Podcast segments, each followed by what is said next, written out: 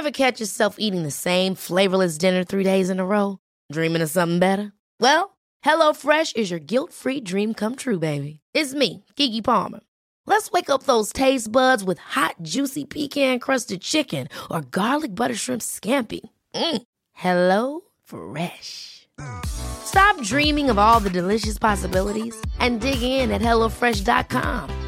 Let's get this dinner party started. Small details are big surfaces, tight corners are odd shapes, flat, rounded, textured, or tall. Whatever your next project, there's a spray paint pattern that's just right. Because Rust new Custom Spray 5 and 1 gives you control with five different spray patterns. So you can tackle nooks, crannies, edges, and curves without worrying about drips, runs, uneven coverage, or anything else. Custom Spray 5 and 1. Only from Rust-Oleum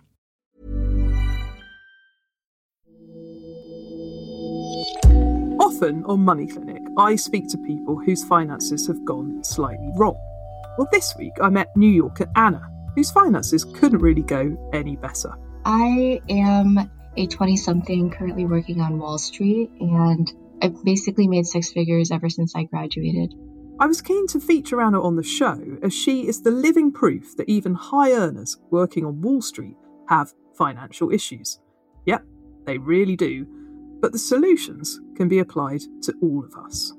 A lot of people I know, even you know older than me or, or younger, kind of spend a lot because they assume they're going to be in finance forever, and they also assume that they're in a strong financial position. So I regularly see like people who are definitely making probably a million dollars complaining about the cost of private school and all these other expenses that feel really unnecessary for me since I went to public school. While 20 something Anna is a big earner, she doesn't want to fall into the trap of becoming a big spender. I think I save around 80% of my salary, but it is kind of hard to avoid the lifestyle inflation of everyone around you. That is a phenomenal savings rate. But what's motivating Anna is the idea that one day she might quit her high paying job to focus on the passion project of starting her own social enterprise. What is the next step in my career? Do I see myself staying in finance versus taking a leap and and trying something on my own? Welcome to Money Clinic the weekly podcast from the Financial Times dedicated to tackling real life financial issues. I'm Claire Barrett, the FT's consumer editor.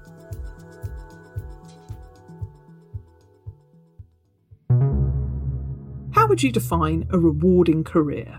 A six figure salary and a hefty bonus? Or something that's less financially rewarding but gives you the chance to make a real impact? This is the dilemma that Anna, who works for a Wall Street hedge fund, is currently grappling with. Where would you place yourself on the work life balance spectrum at the moment? I would say I work probably on average like 80 hours a week and have been for the past couple years.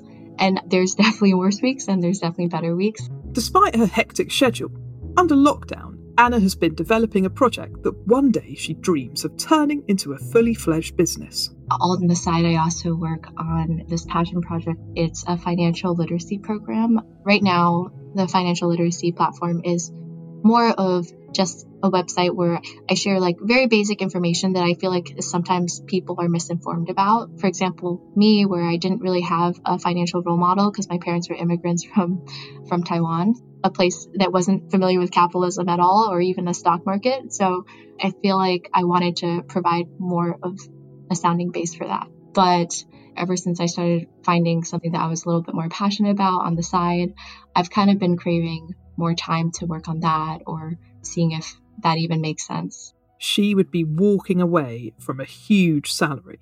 But Anna is not just earning a lot, she is saving a lot too a habit that she got into after graduating. My motivation in the beginning was actually paying my parents back basically for some of the money that they contributed for my college education. And this was like when I first got my job, and I was very proud of my paycheck. But since then, I think it's kind of developed a habit of just definitely living within my means. It's fairly easy to with the finance salary. So I haven't really spent a lot outside of my rent. But what should Anna do with all of this money she saved up? Even though she works in the world of high finance, she is surrounded by people who don't seem to have much of a strategy for their personal finances other than spending. And she worries about this pressure to spend. Some call it lifestyle creep. I don't want to be chained to a job just so that I can afford all these expensive things for my child. Some people do come from money, and seeing how they treat it was kind of a bit shocking.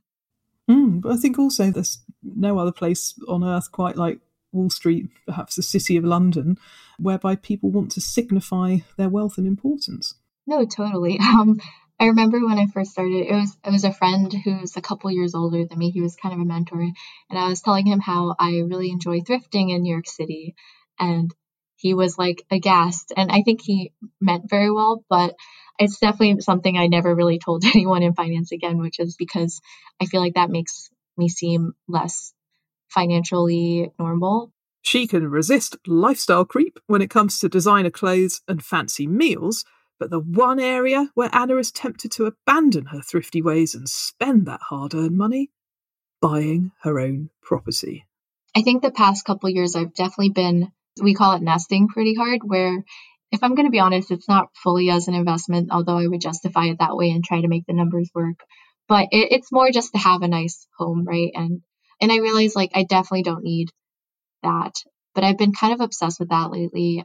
I realize like it comes down to a little bit of like not necessarily keeping up, but like wanting more and wanting to feel like you're successful. As well as being a symbol of her success, buying an apartment could be a wise investment move for Anna, a good use of her savings. But as her enthusiasm for her job dwindles, she might need to hang on to that cash for something else. I've been actually debating whether or not it makes sense to go into like social impact entrepreneurship. Like, you know, what is the next step in my career? Do I see myself staying in finance versus taking a leap and and trying something on my own? But giving up a high paid job which has allowed her to save so much in order to launch a startup would be a huge risk. What does Anna want to learn from the experts? I think my biggest question right now is like, I have enough saved where I could technically do something and like have a year of cushion to just try it. But then there's so much risk in terms of finance isn't really an easy culture or place to like quit for not another finance job and then come back to. And I think for me, it's a question of, okay, like how much money is enough money to have that cushion, right? Because I don't know what is in the future if I do end up in that route. And then the other thing is, okay, if it doesn't work out, what do I do after that? And it, my other question is how to avoid lifestyle creep in terms of as your salary grows, or even if it doesn't, how to avoid spending more money on things that you don't need.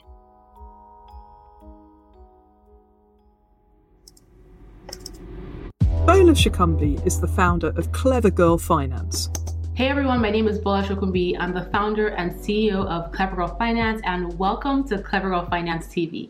One of the largest personal finance platforms for women in the US that's now making inroads over here in the UK.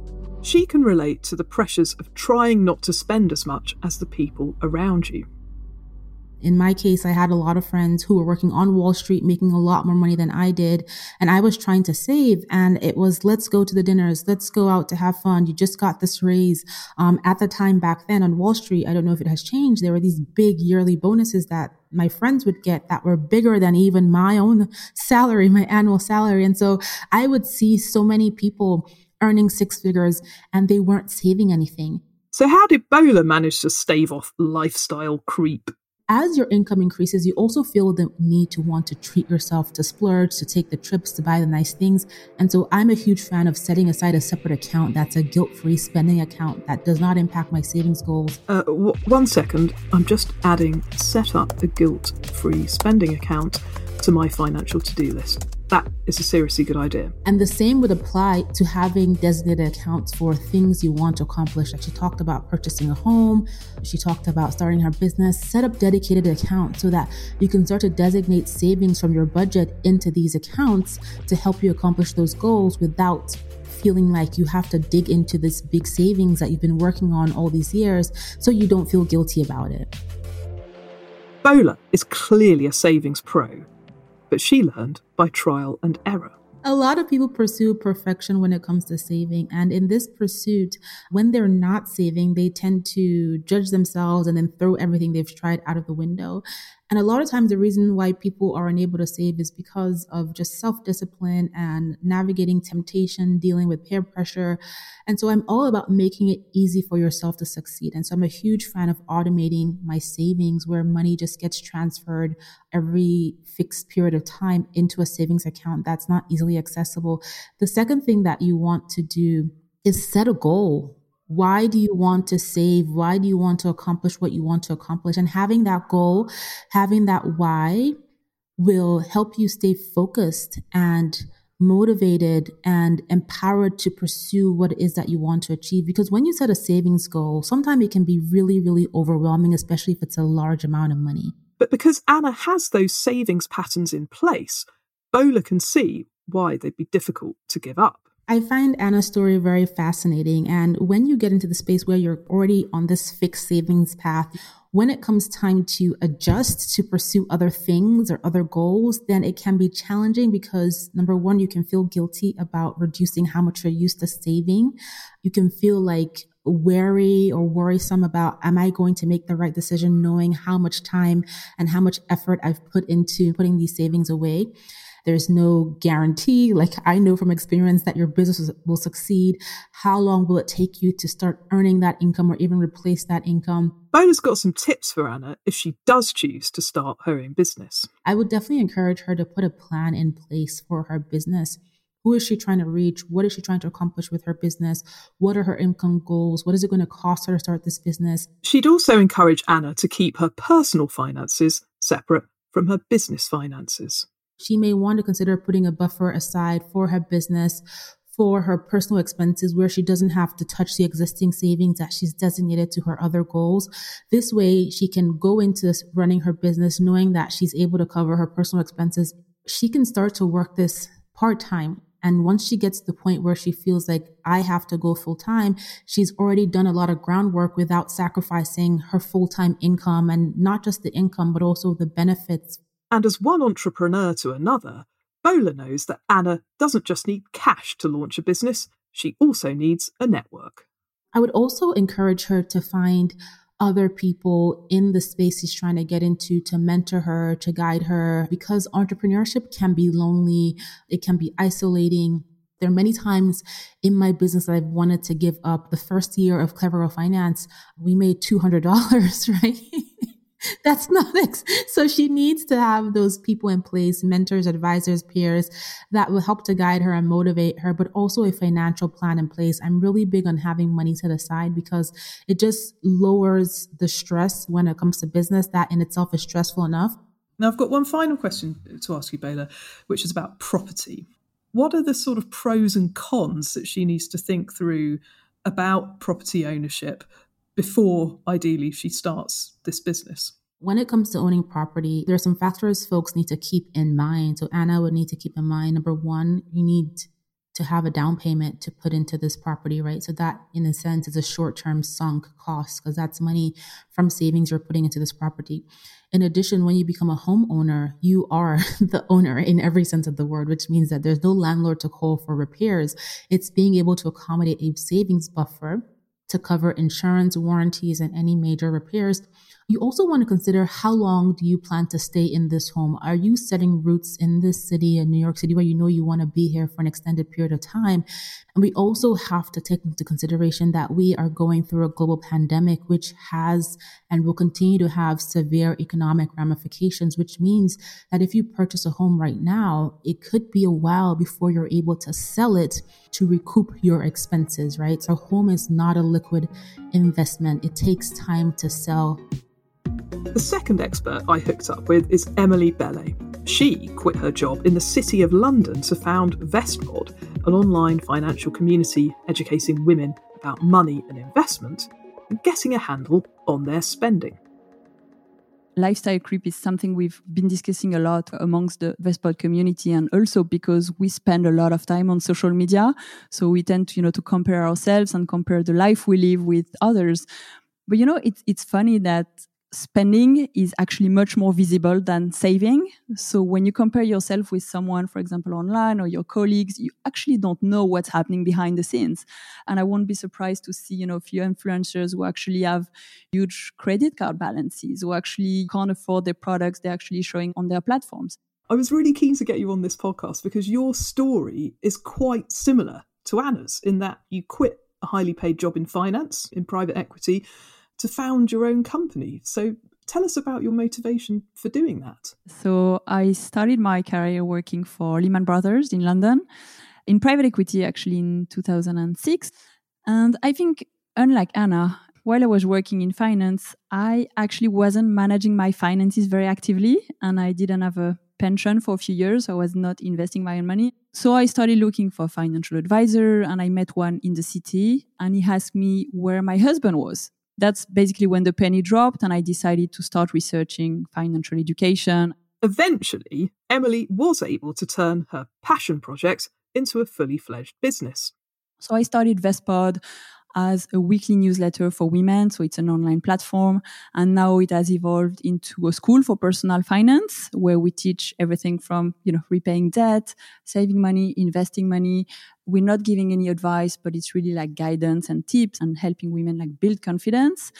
And this is why I quit finance basically because I wanted to work on something bigger. I wanted to have a positive impact. I asked Emilie how she coped with the financial challenges of giving up a big salary and risking her savings to start her own business. What could Anna learn from her story? The main thing for me was to have a plan and you can take risk but i think it's great to take you know informed and calculated decisions. So as you say i managed to save i mean i was earning a good salary working in finance so i saved my bonuses and i had a few investments but i had to shift my mindset from more like salary mindset to like an asset creation or like building something that has value. Rather than focusing on a figure that she needs to hit before she can quit her job Emilie advises Anna to think about some deeper questions first. And for me, rather than spending based on your earnings, I think you should really decide on the lifestyle you want to have. Like what makes you happy? You know, work life balance is a big one for me. What is your, your dream life and what will contribute to your happiness? And then making sure you have enough money to sustain it. So for me, it's having very clear, very tangible goals, having a budget and being very pragmatic about you know the money you will need in your new life. And, and, you know if you stay in banking what is it? And if you want to build your business then is it different?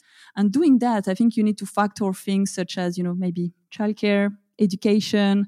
And this can be quite tricky and you'll see that your life can become quite expensive.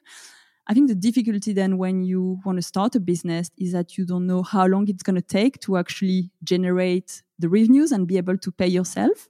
So you need a business plan, even if the reality will certainly be different. I don't want to show you Vestpod's first business plan, but really think about your market. How are you going to make money?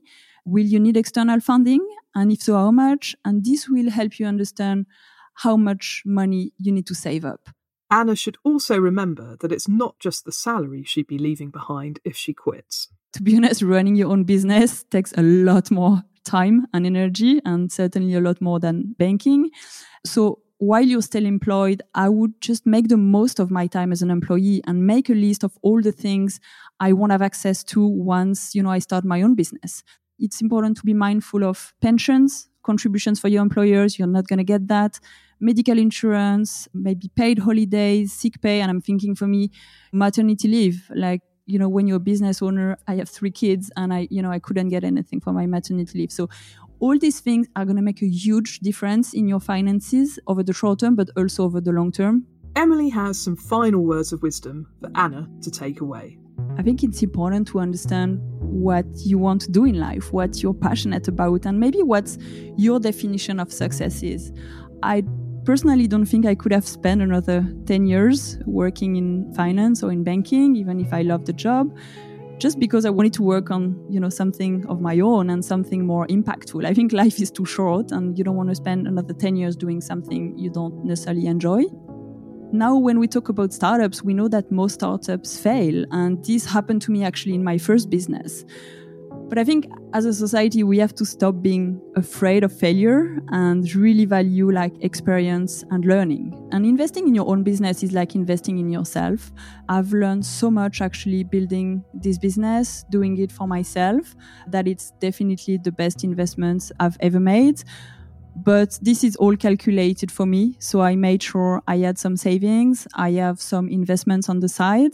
So if Vestpod doesn't work, I know I can go back to any job or I can launch another business. So, some rich servings of advice there for Anna from two renowned entrepreneurs and personal finance experts. But how might this shift Anna's mindset? Yeah, it was really great to hear from Bola and Emilie, both from the personal finance and from even starting a business, just because they've both done it and done it very successfully, it sounds like it really resonated that I need like some sort of designated accounts to kind of keep myself motivated, but also just like mentally block out that money for like my future goal of either business or property. Um, I think for both Bola and Emilie, like just hearing it back myself, I definitely should not be buying a property, and it seems like more of just a desire at this time. Um, Hold on a minute, Ada. Are you saying that the experts have put you off your property addiction? It just doesn't make sense for where I would be at this point in life. Maybe I would look into something like a very small rental property instead. Oh. And that way I can at least like cash flow it in the near term if I do leave my job. So hearing what the experts have to say has changed your mind about the property question, but has it made you more likely to pursue your passion project? I definitely think it makes it more likely. I think it's it's great to hear from them that like they've had their fair share of ups and downs as well. The other thing was the fact that I do want to do something that is more impactful and not necessarily for the money. Mm. Clearly, if you're going to take this further, both of the experts, Bola especially, just couldn't stress enough the need for a business plan. And I also found it quite an eyebrow raising moment when Bola said that she only made $200 in the first year. Yeah, no, totally. That definitely like stresses the point of like a business plan and also just setting aside money that you're okay losing and make that hard decision as opposed to just feel like I'm throwing it away. I'm not. I mean, I would be investing in myself so at the moment, you're thinking that pursuing your passion project is probably the goal that you're most likely to, to prioritize with that money in the future. Yeah, I think so. I also think it might be something where I can do um, proving the viability. Mm-hmm. I think it was Emilie proving the viability before I actually leave my secure, stable job, or maybe I don't even need to, and it's like a side hustle. It could be. I mean, one thing that the FT offers, I don't know if, if your company would be as amenable, is a sabbatical. And you say, you know, I'd like to take a three month break from work, unpaid. I agree. I think the sabbatical idea is, is honestly genius. Although I think if I were to leave, I would try to negotiate for something like a sabbatical beforehand and see how it goes. Mm. Okay, so let's talk a bit more about lifestyle creep. Now, both of the experts had lots of tips. How confident are you that you can keep that in check as life opens up after the pandemic? I think so far I've been doing a good job. What I think I've done is actually outsourced that effort into my family and my boyfriend, in that I kind of just put them in charge of making sure I don't buy anything crazy. It definitely is harder. Like like I know very logically what I should be doing, but I still have like cravings for irrational things like a new laptop or you know all these things I truly don't need, and I know that once I buy, I won't be as happy with. Well, I thought what Bola said about setting aside funds that you can have as a guilt free spending account was an absolute genius idea. And that's something that I'm actually going to do, believe it or not. Yeah, no, I think that's a really good idea. I just feel like after the pandemic and everything, like I, I truly just don't need that much. Um, yeah.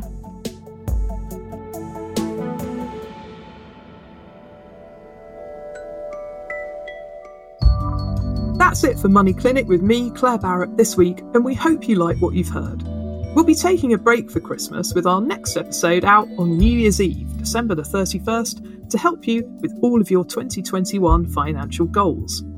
If you would like to chat with me on a future episode of the show and get some expert thoughts on a money issue that's bugging you, then email me. Our address is money at ft.com. Want to read more? Check out the show notes for links to articles I've written on these topics, take a peek at our website, ft.com slash money, grab a copy of the FT Weekend newspaper, or follow us on Twitter at ftmoney. Money. Clinic was produced in London by Persis Love and Josh Dunamere. Our sound engineer is Breen Turner, and our editor is Amy Keane. And the original music is by Metaphor Music. And finally, just so you know, the Money Clinic podcast is a general discussion around financial topics and does not constitute an investment recommendation or individual financial advice. For that, you'll need to find an independent financial advisor. That is the small print over and done with. We'll see you back here on New Year's Eve. Goodbye.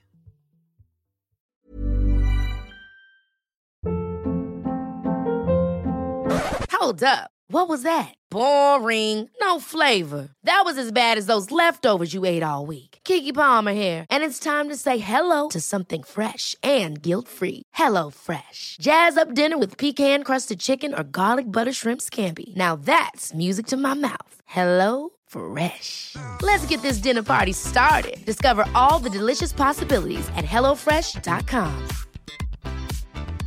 Here at Bellingcat, we get to the bottom of things. From a global crisis to an underreported event, we find the facts using publicly available tools and resources, uncovering what is hidden on and below the surface. We connect the dots using social media posts, satellite images, and public records, and empower others to do the same by sharing how we do it. The ability to do so is only made possible by our readers, supporters, and community members. Care to join us? Learn how at bellingcat.com.